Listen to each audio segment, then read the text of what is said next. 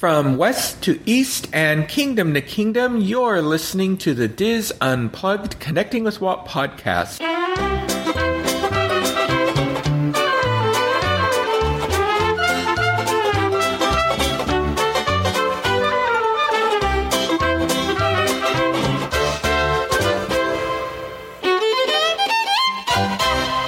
Connecting with Walt is brought to you by Dreams Unlimited Travel, experts at helping you plan the perfect Disney vacation.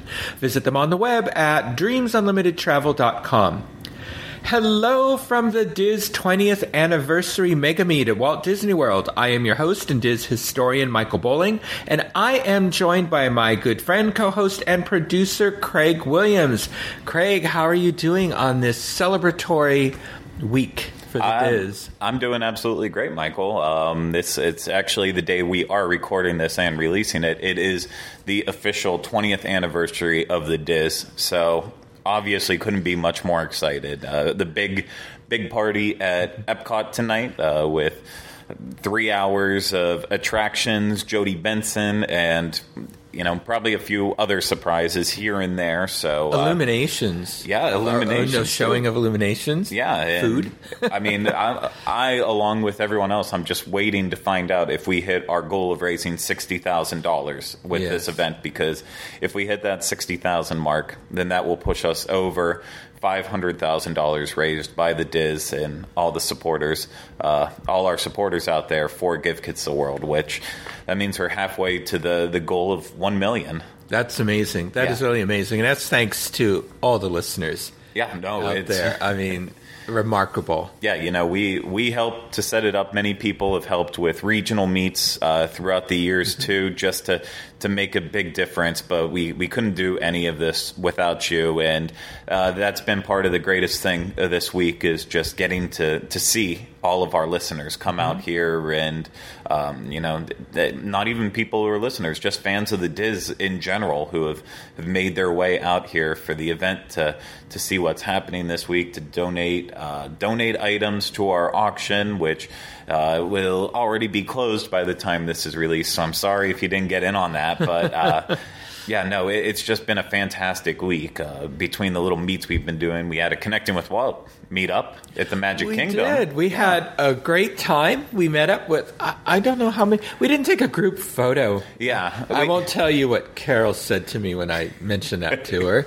Um, we also, because I announced it on a, a Disney World Edition show that we would be doing it, and I said what time we'd be doing it and where we would be doing it, but I never said where we should meet up. so we had to play a little catch up on where everyone could find us. But you know, we ended up having a nice little group, and uh, we just bounced around from some of those classic. Uh, Walt Disney World attractions that are no longer available at Disneyland. Yeah, yeah, we went. Well, one is we went to the Tiki Room, Yep. and but what is nice is that you know they're slightly different.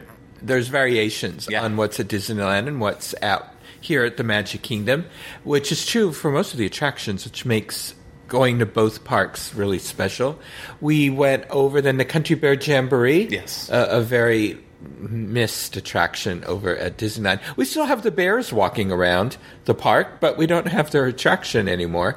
And then we went over on the People Mover Yep. and saw what's left of Walt's model of what's supposed to be sitting here, Epcot, the city.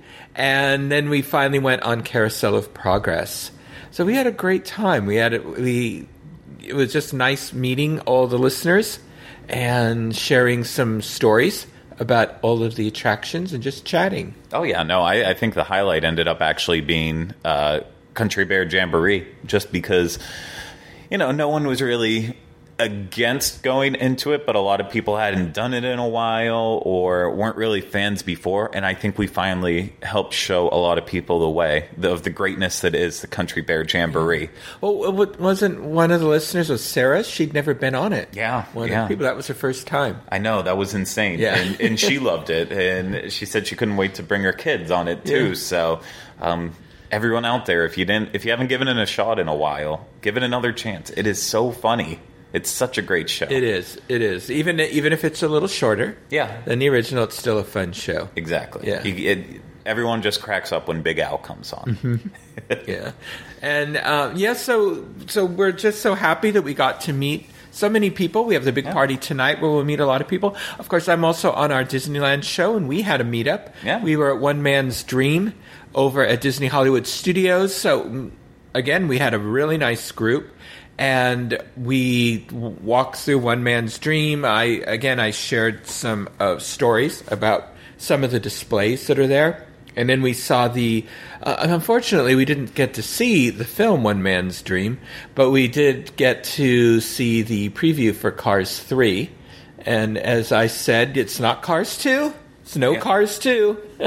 yeah, I mean that's that's a good way of putting yeah. it. So uh, hopefully I don't think there's any other big movies coming for a while after Cars 3 in the Disney realm, so maybe we'll get One Man's Dream back for just so. a little bit. Yeah, and and I got arrested by stormtroopers at the very end.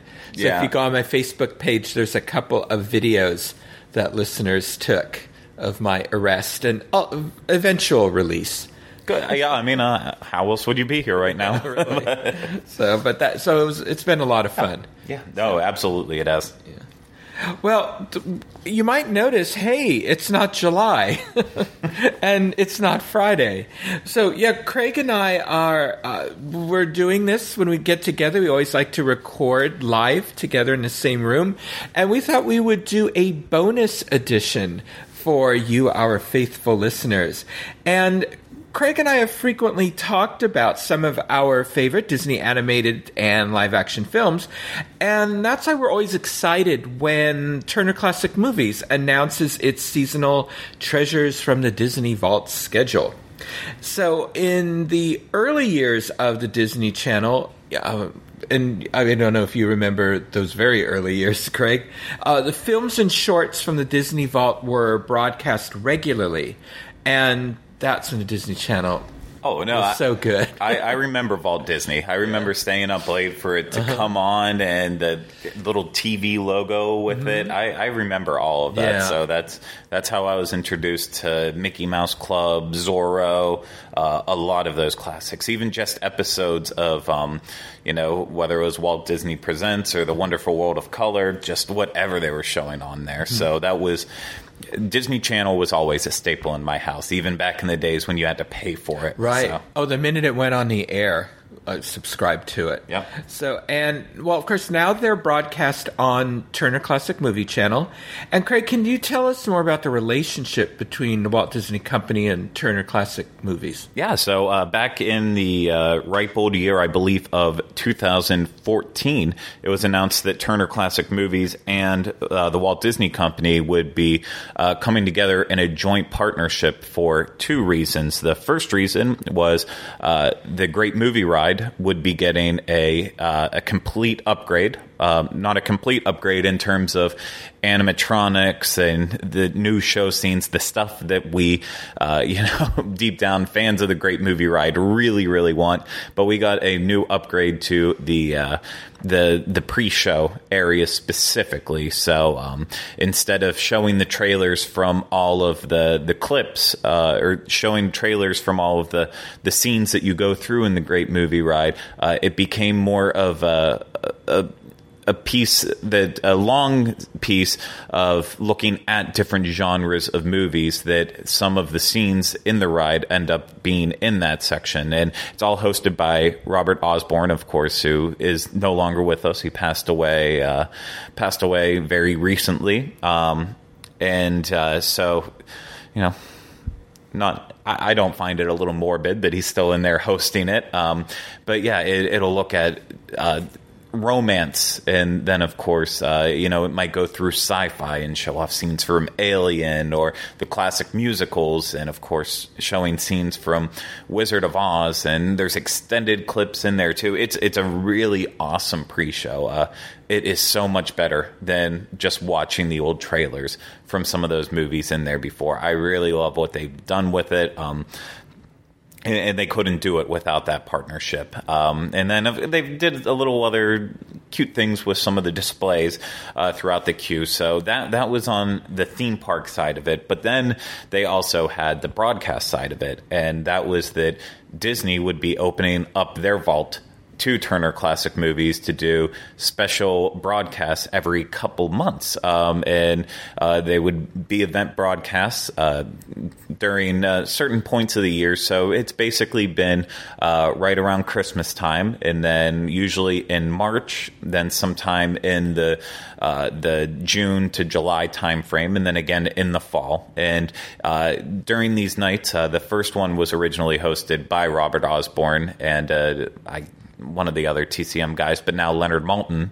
um, who is potentially the the the biggest Disney fan out there. Mm-hmm. Um, he just filled with a wealth of knowledge. Uh, of course, we've talked about the um, the old Walt Disney Treasures DVD box sets before, and he did introductions and history pieces on all of those, and so now he's hosting it.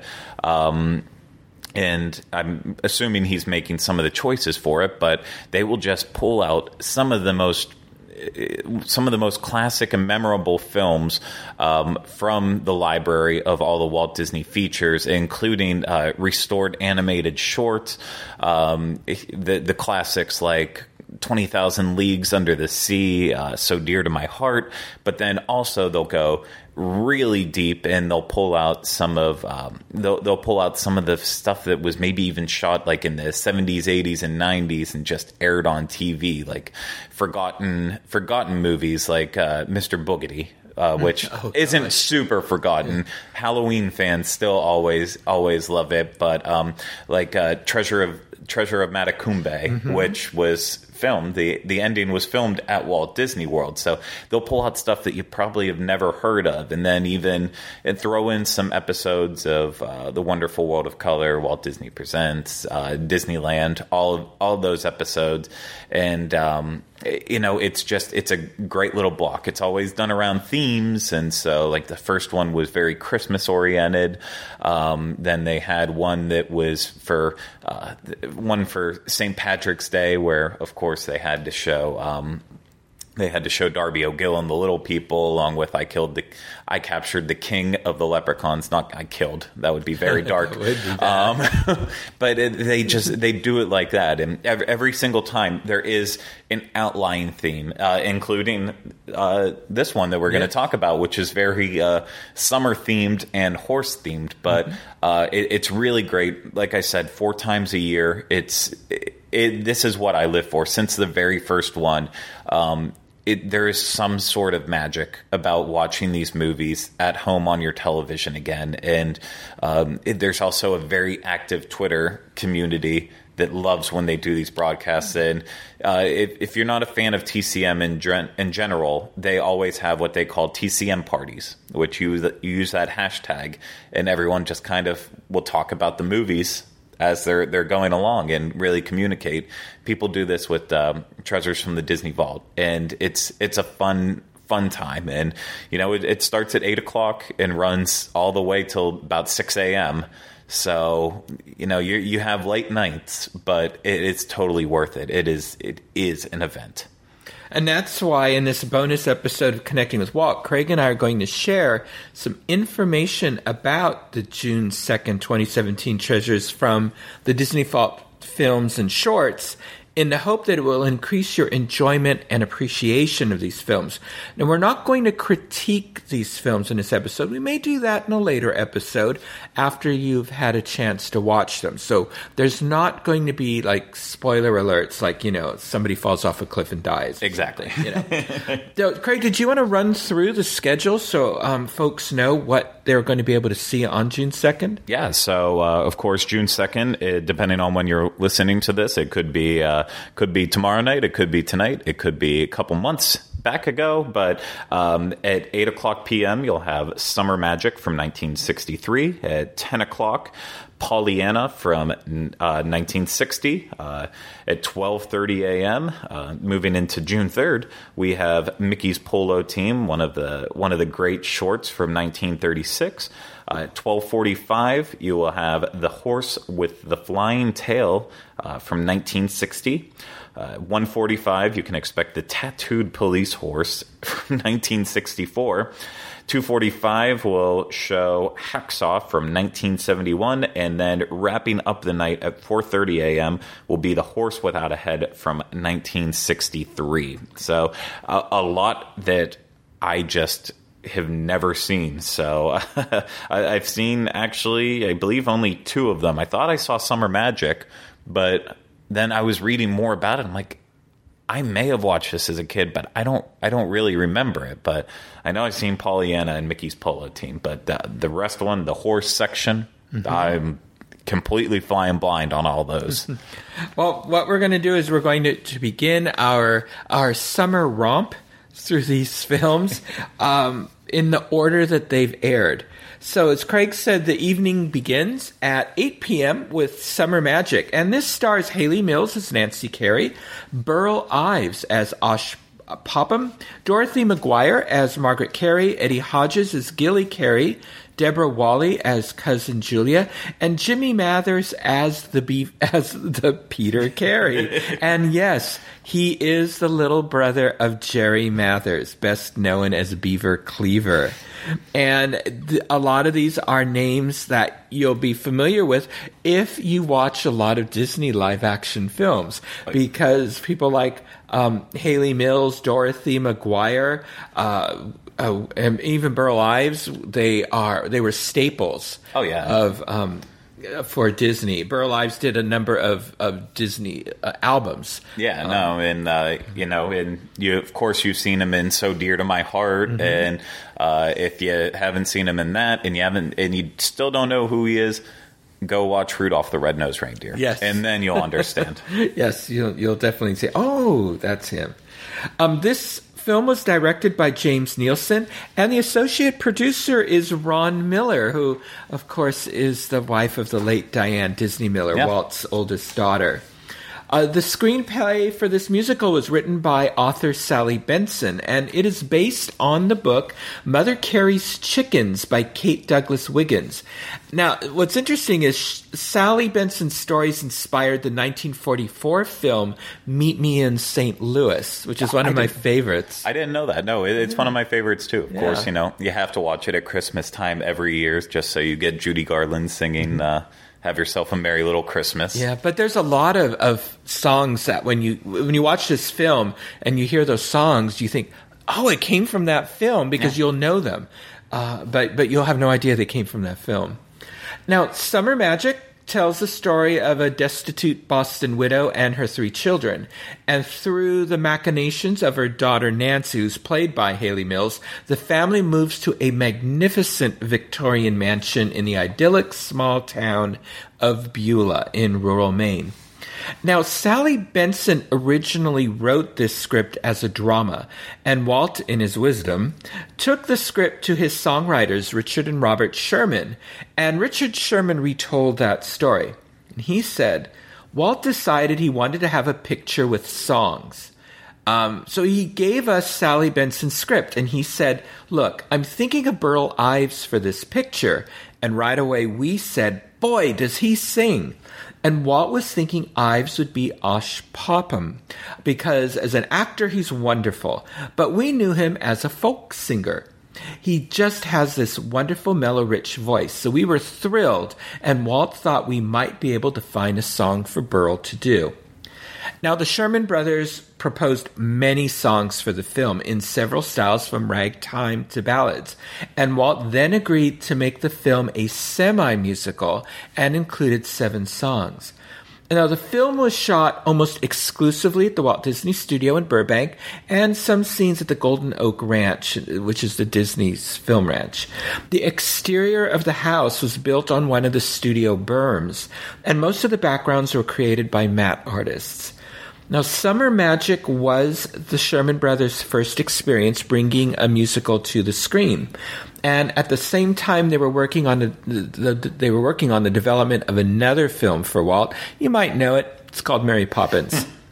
And this film was released on July 7th, 1963. It earned $4 million at the box office, and its running time is 100 minutes. I, am very excited for this one. Um, you know, I, I, do love Hayley Mills. Uh, whether we're talking Hayley Mills in the next movie we're going to be discussing, or The Parent Trap, or uh, all the way up to the point that she was on Saved by the Bell for Oh, us yes. 80s, 90s kids.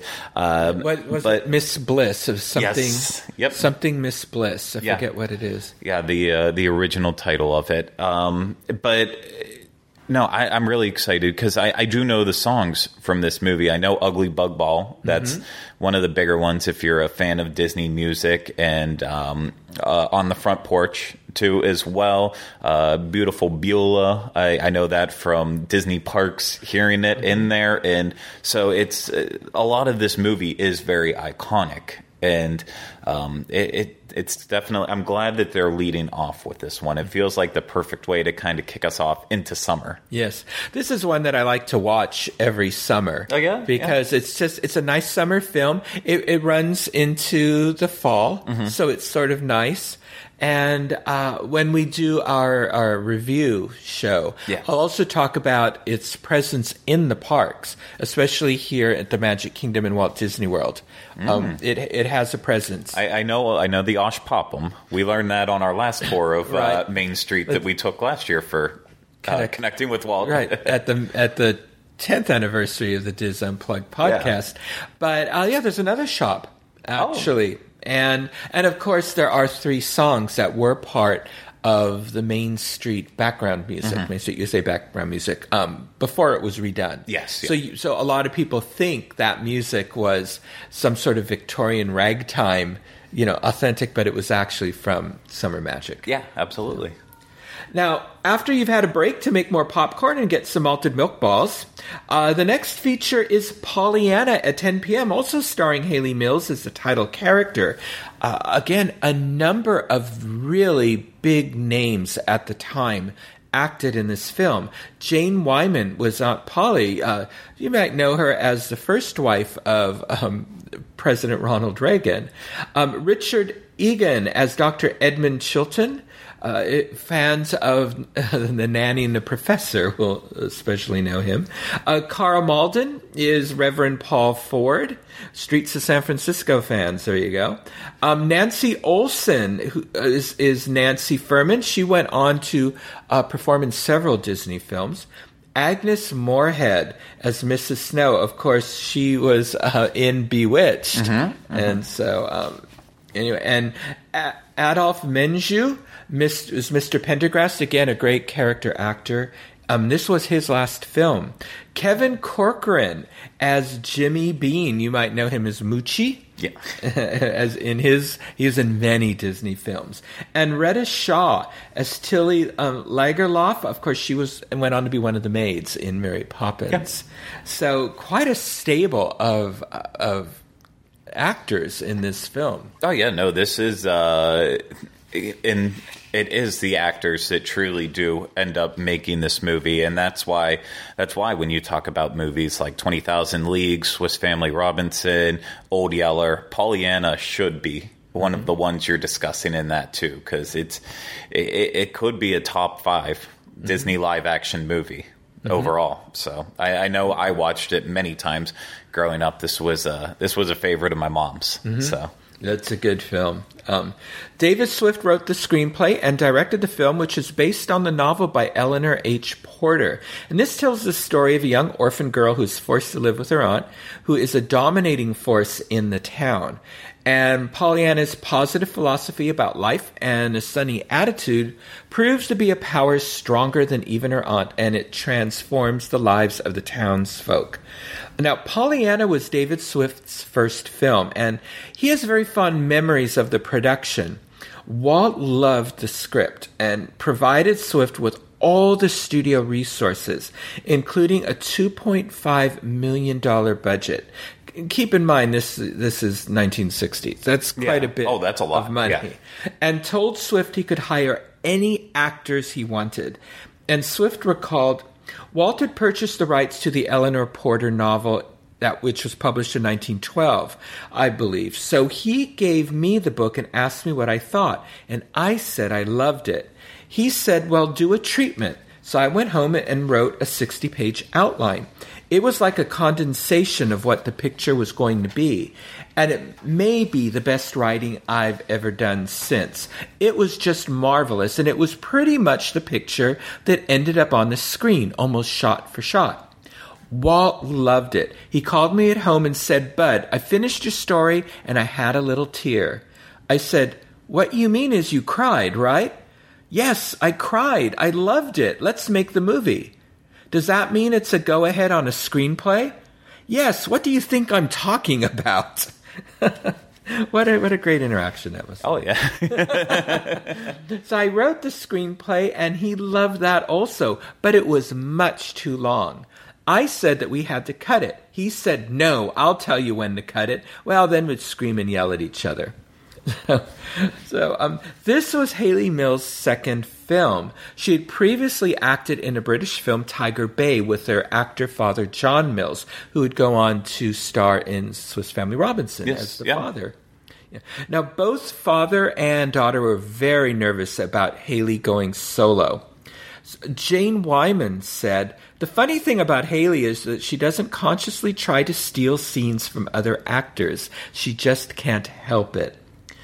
By all reports, this was an idyllic set. According to Swift, everyone was cooperative, happy, and punctual.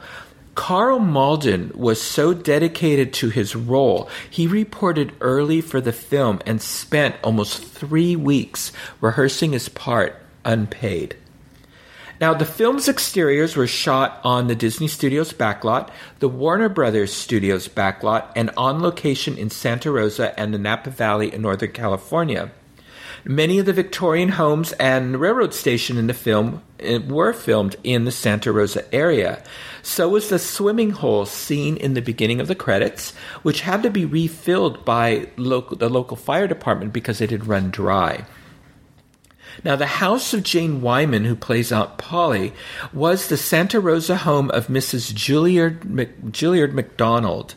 And it was built in 1877, and it is a replica of the McDonald's Natchez, Mississippi home built before the Civil War. And the real house is actually one story smaller than it appears in the film. So to make the house appear more imposing, as you'll see the character of Aunt Polly is, a matte artist Peter Ellenshaw added the extra story. Now, the sets for Pollyanna were dressed by Academy Award winning set director Emile Kuri, whom we've talked about previously for mm-hmm. his work on the parks, and his son.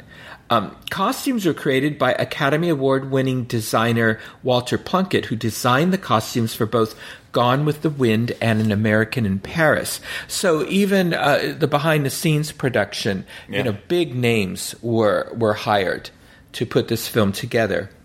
Now, the film also required 150 human extras, 30 sheep, 18 horses, and six crates of live chickens. Now, fans of the film can still visit many of the locations used in this film. The McDonald Mansion still stands in Santa Rosa, but if you do decide to go on a visit to see Disney sites in Northern California, it is a private residence, so don't disturb the occupants. You know, just admire the home from outside. Um, the mill that Kevin Corcoran runs past in the film's opening credits is the Bale Grist Mill in St. Helena, and the train station is also in St. Helena.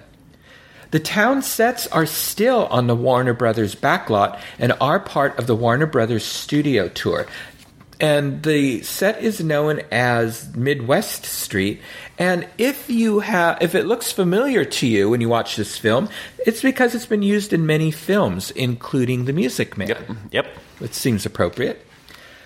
Now, I don't know if you knew this, Craig, but you know, most I know you. I'm sure you know most. You know, Alfred Hitchcock liked to make cameo appearances in his films. Yeah, absolutely. So, but David Swift liked to do the same. So look for him as the fireman who scolds Kevin Corcoran during the orphanage fire sequence. Oh, and David Swift's career um, was a screenplay itself. He started out at the Disney Studios as an office boy. I did not know either of those. Yeah, and and he worked his way up.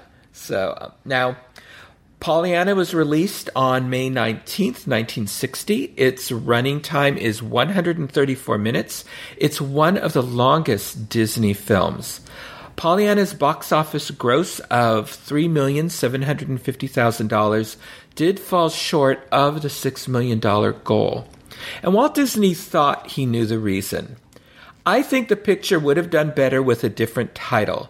Girls and women went to it, but men tended to stay away because it sounded sweet and sticky. And I absolutely agree. It's still the same battle that Disney is fighting with today on, uh, you know, not using the Snow Queen, making it Frozen, mm-hmm. not using Rapunzel, changing the name to Tangled. Um, and it, this is the exact same way. This isn't, you know, this isn't a movie exclusively for uh, women and, and children. Uh, this this is a very very good movie mm-hmm. um, overall, and like I've already said, it's it's one of the best Disney live action movies, and um, I hope this opens it up to a brand new audience that might not have caught it on DVD or uh, any other home release uh, throughout the '90s and 2000s. And you know, since Blu-ray, it hasn't been released, so mm-hmm. this is a nice way to start getting it back out there. Yeah, yeah, I think folks will enjoy this film.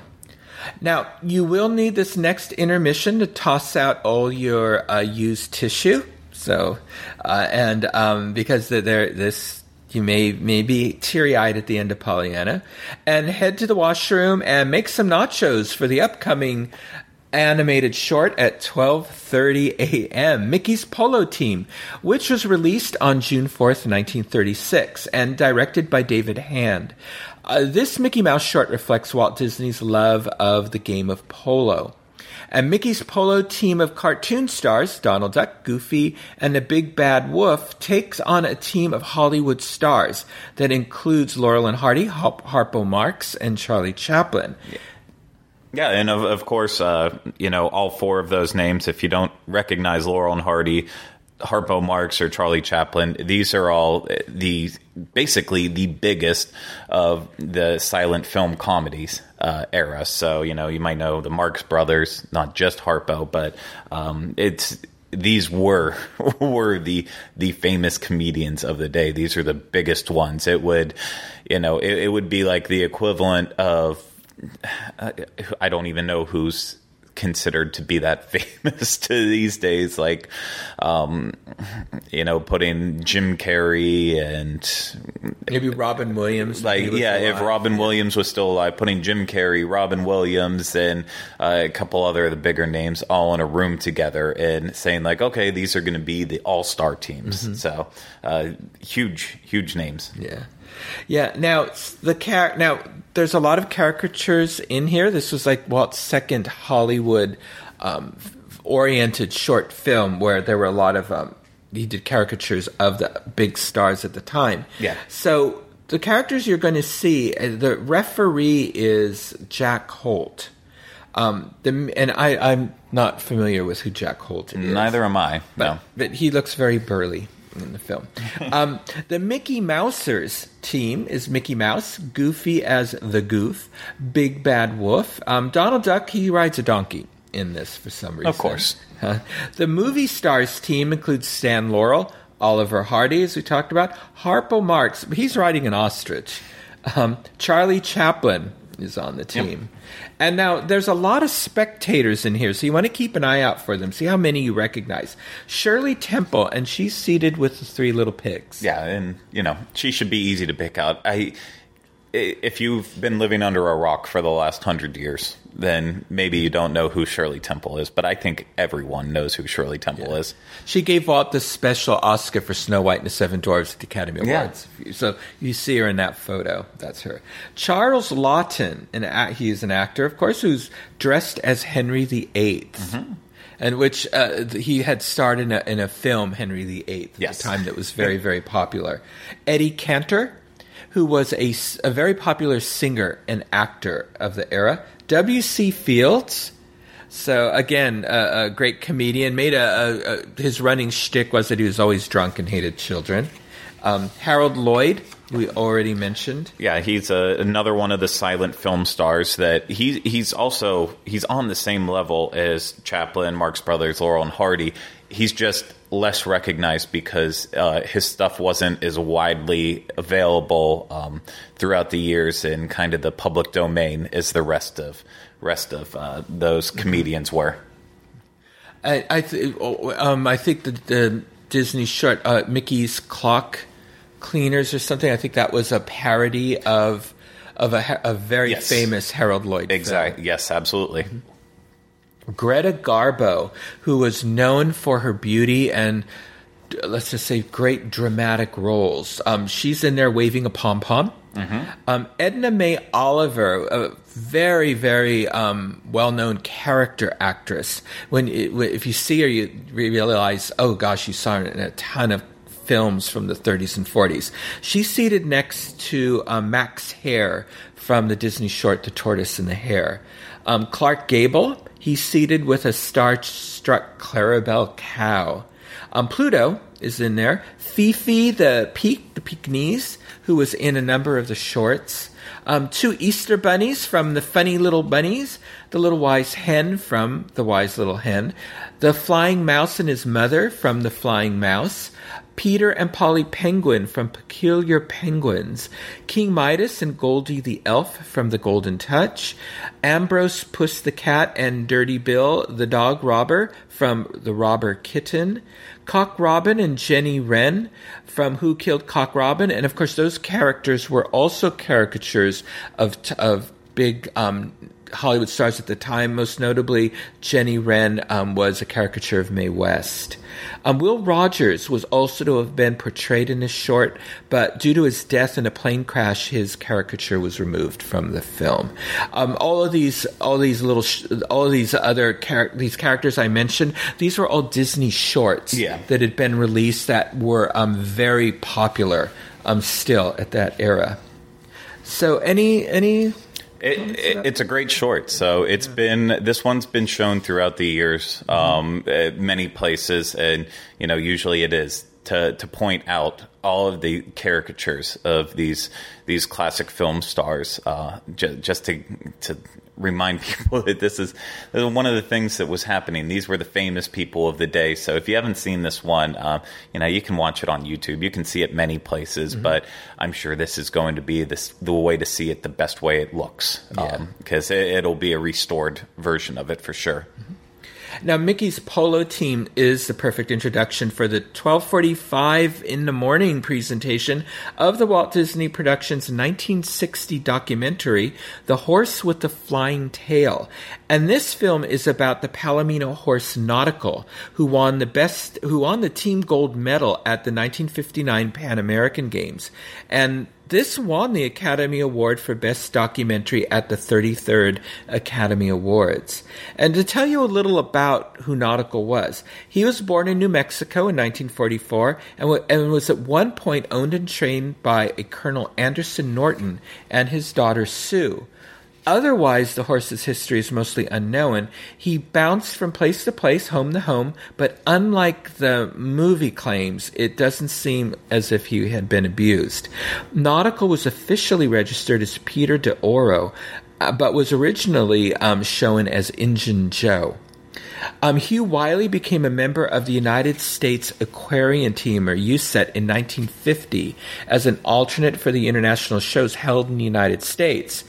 And then, ironically, in his um, first international level competition, he competed as a temporary member of Ireland's team. Apparently, some members of Ireland's team were injured and they didn't have enough riders to compete. So the United States offered to loan a rider to Ireland and drew names to decide who competed. And Hugh was one of the Americans competing, and Ireland ended up winning the competitions that year. In 1955, Hugh gets a phone call from the executive vice president of USET asking if he could compete with the team in Europe in a month. Hugh says yes and was told he'd need two horses to compete. At the time, he had one horse who was barely good enough to compete, though he didn't share that with the USET vice president. Hugh calls a friend for help finding a horse and is told to check out Nautical, um, still known as Injun Joe. Hugh had actually seen Nautical before, but thought he seemed like a difficult horse. And Nautical had won some shows, but not consistently. So Hugh went to see Nautical again at a show in Pennsylvania, but wasn't considering buying him. So after watching the horse in one class, he knew he had to get him. His jumps were unbelievable. He was described as a crowd pleaser, fun to watch, but tough to ride. In a few days, Nautical had a new home. At first, Hugh thought Nautical was completely nuts. He'd been told Nautical thrived on work, but when he worked him, the horse exploded if he saw a jump. On the ground, though, Nautical was gentle. Um, Hugh had two horses and headed to New Jersey to meet up with the coach, Bernie DeNemethy, and the team at a farm owned by Arthur McCashin. They arrived in New Jersey, and Hugh thought Nautical would be the worst horse on the team. Once the coach wanted to watch the horses jump a water jump and a bank jump. Nautical refused both until McCashin stood behind him with a whip. And then he jumped so high, Hugh thought they'd never land. Though everything else that day did not go well, DeNemethy thought Nautical had potential. So over several months, all Nautical did was flat work. He became easier to handle, but was still unpredictable. He'd take off at a jump, ignoring the rider. So whilst training for the 1956 Olympics, uh, Nautical developed a sand crack on his left front hoof, and the vet had to cut off most of the hoof so it'd heal. DeNemethy worked with Nautical once his hoof grew back enough, and things are working out. Nautical was finally settling down. A Nautical officially retired in 1960, though the official ceremony was held in 1961 at the National Horse Show. He was 17 when he officially retired. He competed some in late 1960, but when he fell landing from a big jump, the decision was made to retire him. Uh, he passed away six years later. His retirement was spent just being a horse. He lived in the USET Training Center in New Jersey, then moved back to Hughes Farm in Maryland. He was around 23 when he passed away. So The Horse with the Flying Tail was released on December 21st, 1960. Its running time is 48 minutes. The story sounds fascinating and interesting. Uh, we'll see how it plays out in documentary form, though. Um, it, it, you know, usually when you get to this point in time, it's starting to get late after two long movies and a short. This might be one that you start to nod off during, but um, that's why you have to use a DVR for this. You have to be able to go back and watch them if you you can't make it through. So, but you know. It, it, Disney was great at making documentaries, so I'm sure this one's going to hold up just like the rest of them. It won the Academy Award, but now you have the, the real story of Nauticals, and then we can see in the documentary how um, how dramatized it all. Yeah. yeah. yeah. Now the equestrian theme continues at 145 with the 1964 Disney featurette, The Tattooed Police Horse. And this tells the story of Jolly Roger, a well-bred trotter who likes to gallop. He and another horse, Tartan, are raised together. Now Tartan learns easily and runs to win. Roger is a bit nervous and has a troubling habit of breaking into a gallop when startled by noises, crowds, or any other distraction. This habit disqualifies him from winning any trotting race. So he is championed by Pam Churchill, who owns and works him out. But after too many disqualifications, Roger is sold to his trainer, and Roger is soon running at county fairs and eventually sold at auction. So a Boston police captain with a good eye for horses purchases Roger and is able to work with him. All of the sounds of the city rattle the skittish Roger, but under the steadying hand of the captain, Roger soon becomes a top police horse. On duty at a special trotting race, Roger's blood is stirred by the sights and sounds of the track, and when an accident occurs, he doesn't gallop but trots to the rescue at full throttle with a surprised captain on his back. Roger is soon reunited with Pam Churchill, who identifies Roger as a racehorse by the tattoo inside his upper lip, and Pam realizes Roger is matured and ready to race. Now, The Tattooed Police Horse was released on December 18th, 1964. Its running time is 48 minutes. I'm excited for this one. I think it's going to be. Uh, I think it's going to be a lot of fun. Yeah. So it just. It, it sounds like it's got that goofy classic Disney comedy side to it, but obviously there, there's going to be a little heart to it as well. Oh, yeah. So I'm I'm very excited for it. Yeah, I'm looking forward to this one as well. So now at 2:45 a.m., we move from theatrical releases to the 1971 telefilm Hacksaw, and this was originally broadcast on NBC as a two-part episode on the Wonderful World of Disney on September 26th and October 3rd, 1971. And the telefilm was directed by Larry Lansburgh and stars Tab Hunter as Tim Andrews and Victor Millan as Cascade Joe. Again, two very well-known actors um, in the day. And basically, a girl goes on vacation to the mountains where she finds a wild horse named Hacksaw. With a little help from a modern cowboy, she captures the horse, and it doesn't take long until the man who helped her trains the horse to pull a harness. Now, since Hacksaw refuses to have anyone on his back, he then enters the horse in the Calgary Stampede Chuck Wagon race. Yeah, I don't I don't know about this one either. This might be one that uh, is better left in the vault. So some of these some of these seventies uh, Disney films that were made are very very rough. Um, definitely the the growing pains of learning how to do things after Walt's passed away, and um, and yeah, this. I, I'm gonna put. I'm gonna stick through it. I'm gonna watch it all, but I, I don't know if I'm looking forward to this one. Yeah, yeah. I I don't know anything about this, uh, but um, so we'll see. Yeah, we'll see. yeah. yeah. And now you can start thinking about what to have for breakfast as the sun begins to peek over the horizon to welcome the brand new day at 4:30 a.m. with the telefilm The Horse Without a Head. This was filmed on location in Paris and stars Jean-Pierre Aumont as Police Inspector Senet, who, when a kindly junk dealer takes a group of poor French children, he gives them a, a headless toy horse. And the children name themselves the Knights of the Headless Horse. And this broken toy becomes their only source of fun. And the inspector's well ordered existence is turned upside down by the children who delight in racing their headless toy horse up and down the streets of Paris.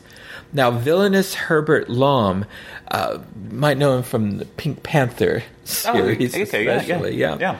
He decides to take advantage of the children's innocence by hiding a key in the headless horse. This is a key to a, des- a deserted factory where he has hidden 10 million francs stolen from a safe deposit box in a Dijon bank.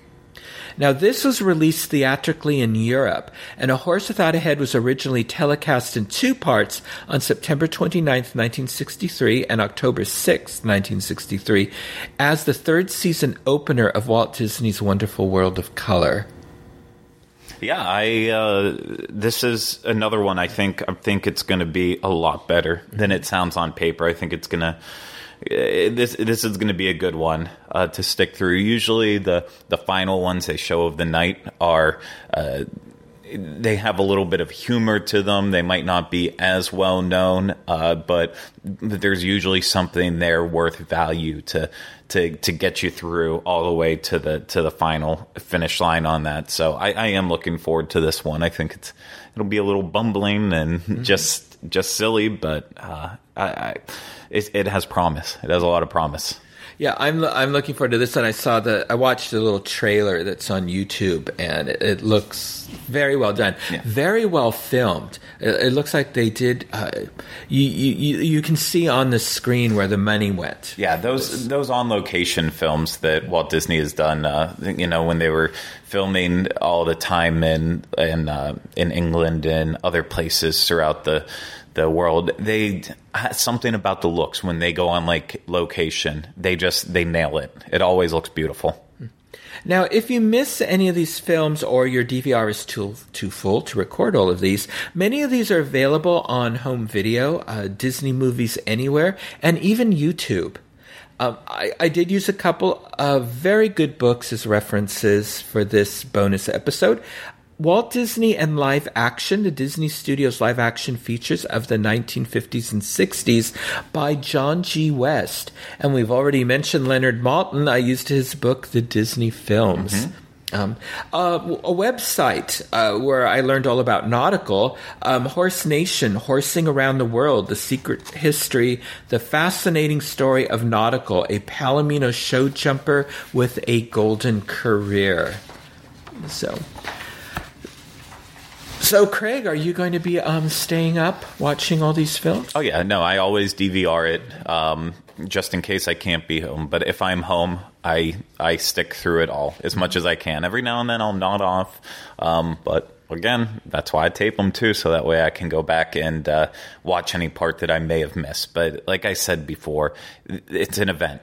It, it's really a, a, thing where there's a community who is all very excited about watching these movies, watching the shorts, and it's it, so it's something that if you if you do watch it later, it's it's still fun, it's still cool to catch up on these. But as it happens, you know, it's just it's it's bigger than I think what they expected it to be, and it's very special. And I always tune in because I don't want this to go away. Mm-hmm. And then we lose access to all these great movies, shorts, features. Uh, it's just, it, you know, there's there's rumors that Disney and TCM may be on the outs was, with each other. Ask you about that because there's a rumor they're going to completely redo yeah. the Great Movie Ride. Yeah, there there is that rumor, and so I don't know the validity of it, but um, I'd be upset if that was the case and they don't they don't show these anymore because TCM is the perfect channel mm-hmm. um, to do that. I wish Disney Channel was, but that's just gone now. Um, it's beyond. Disney does a great job of uh, putting a lot of their classics now on YouTube on demand and and other sites where you have to pay for all of these. But so it, it's great to have them all piled in. That just comes with your cable subscription uh, for those of us who haven't cut the cord yet. Yes. So uh, I I love it. I will be tuning in. Um, and if you see me on Saturday I will also be like very out of it. yeah, well, I, I don't know if I'll get to watch them because I'll be I'll still be here. Yeah, yeah. and then I'm flying home the next day. But um, I'll, I'll definitely watch them in, in various mediums so that we can talk about them. Absolutely. Yeah. So now we hope this very special bonus episode of Connecting with Walt will enhance your viewing pleasure and appreciation of these Disney films.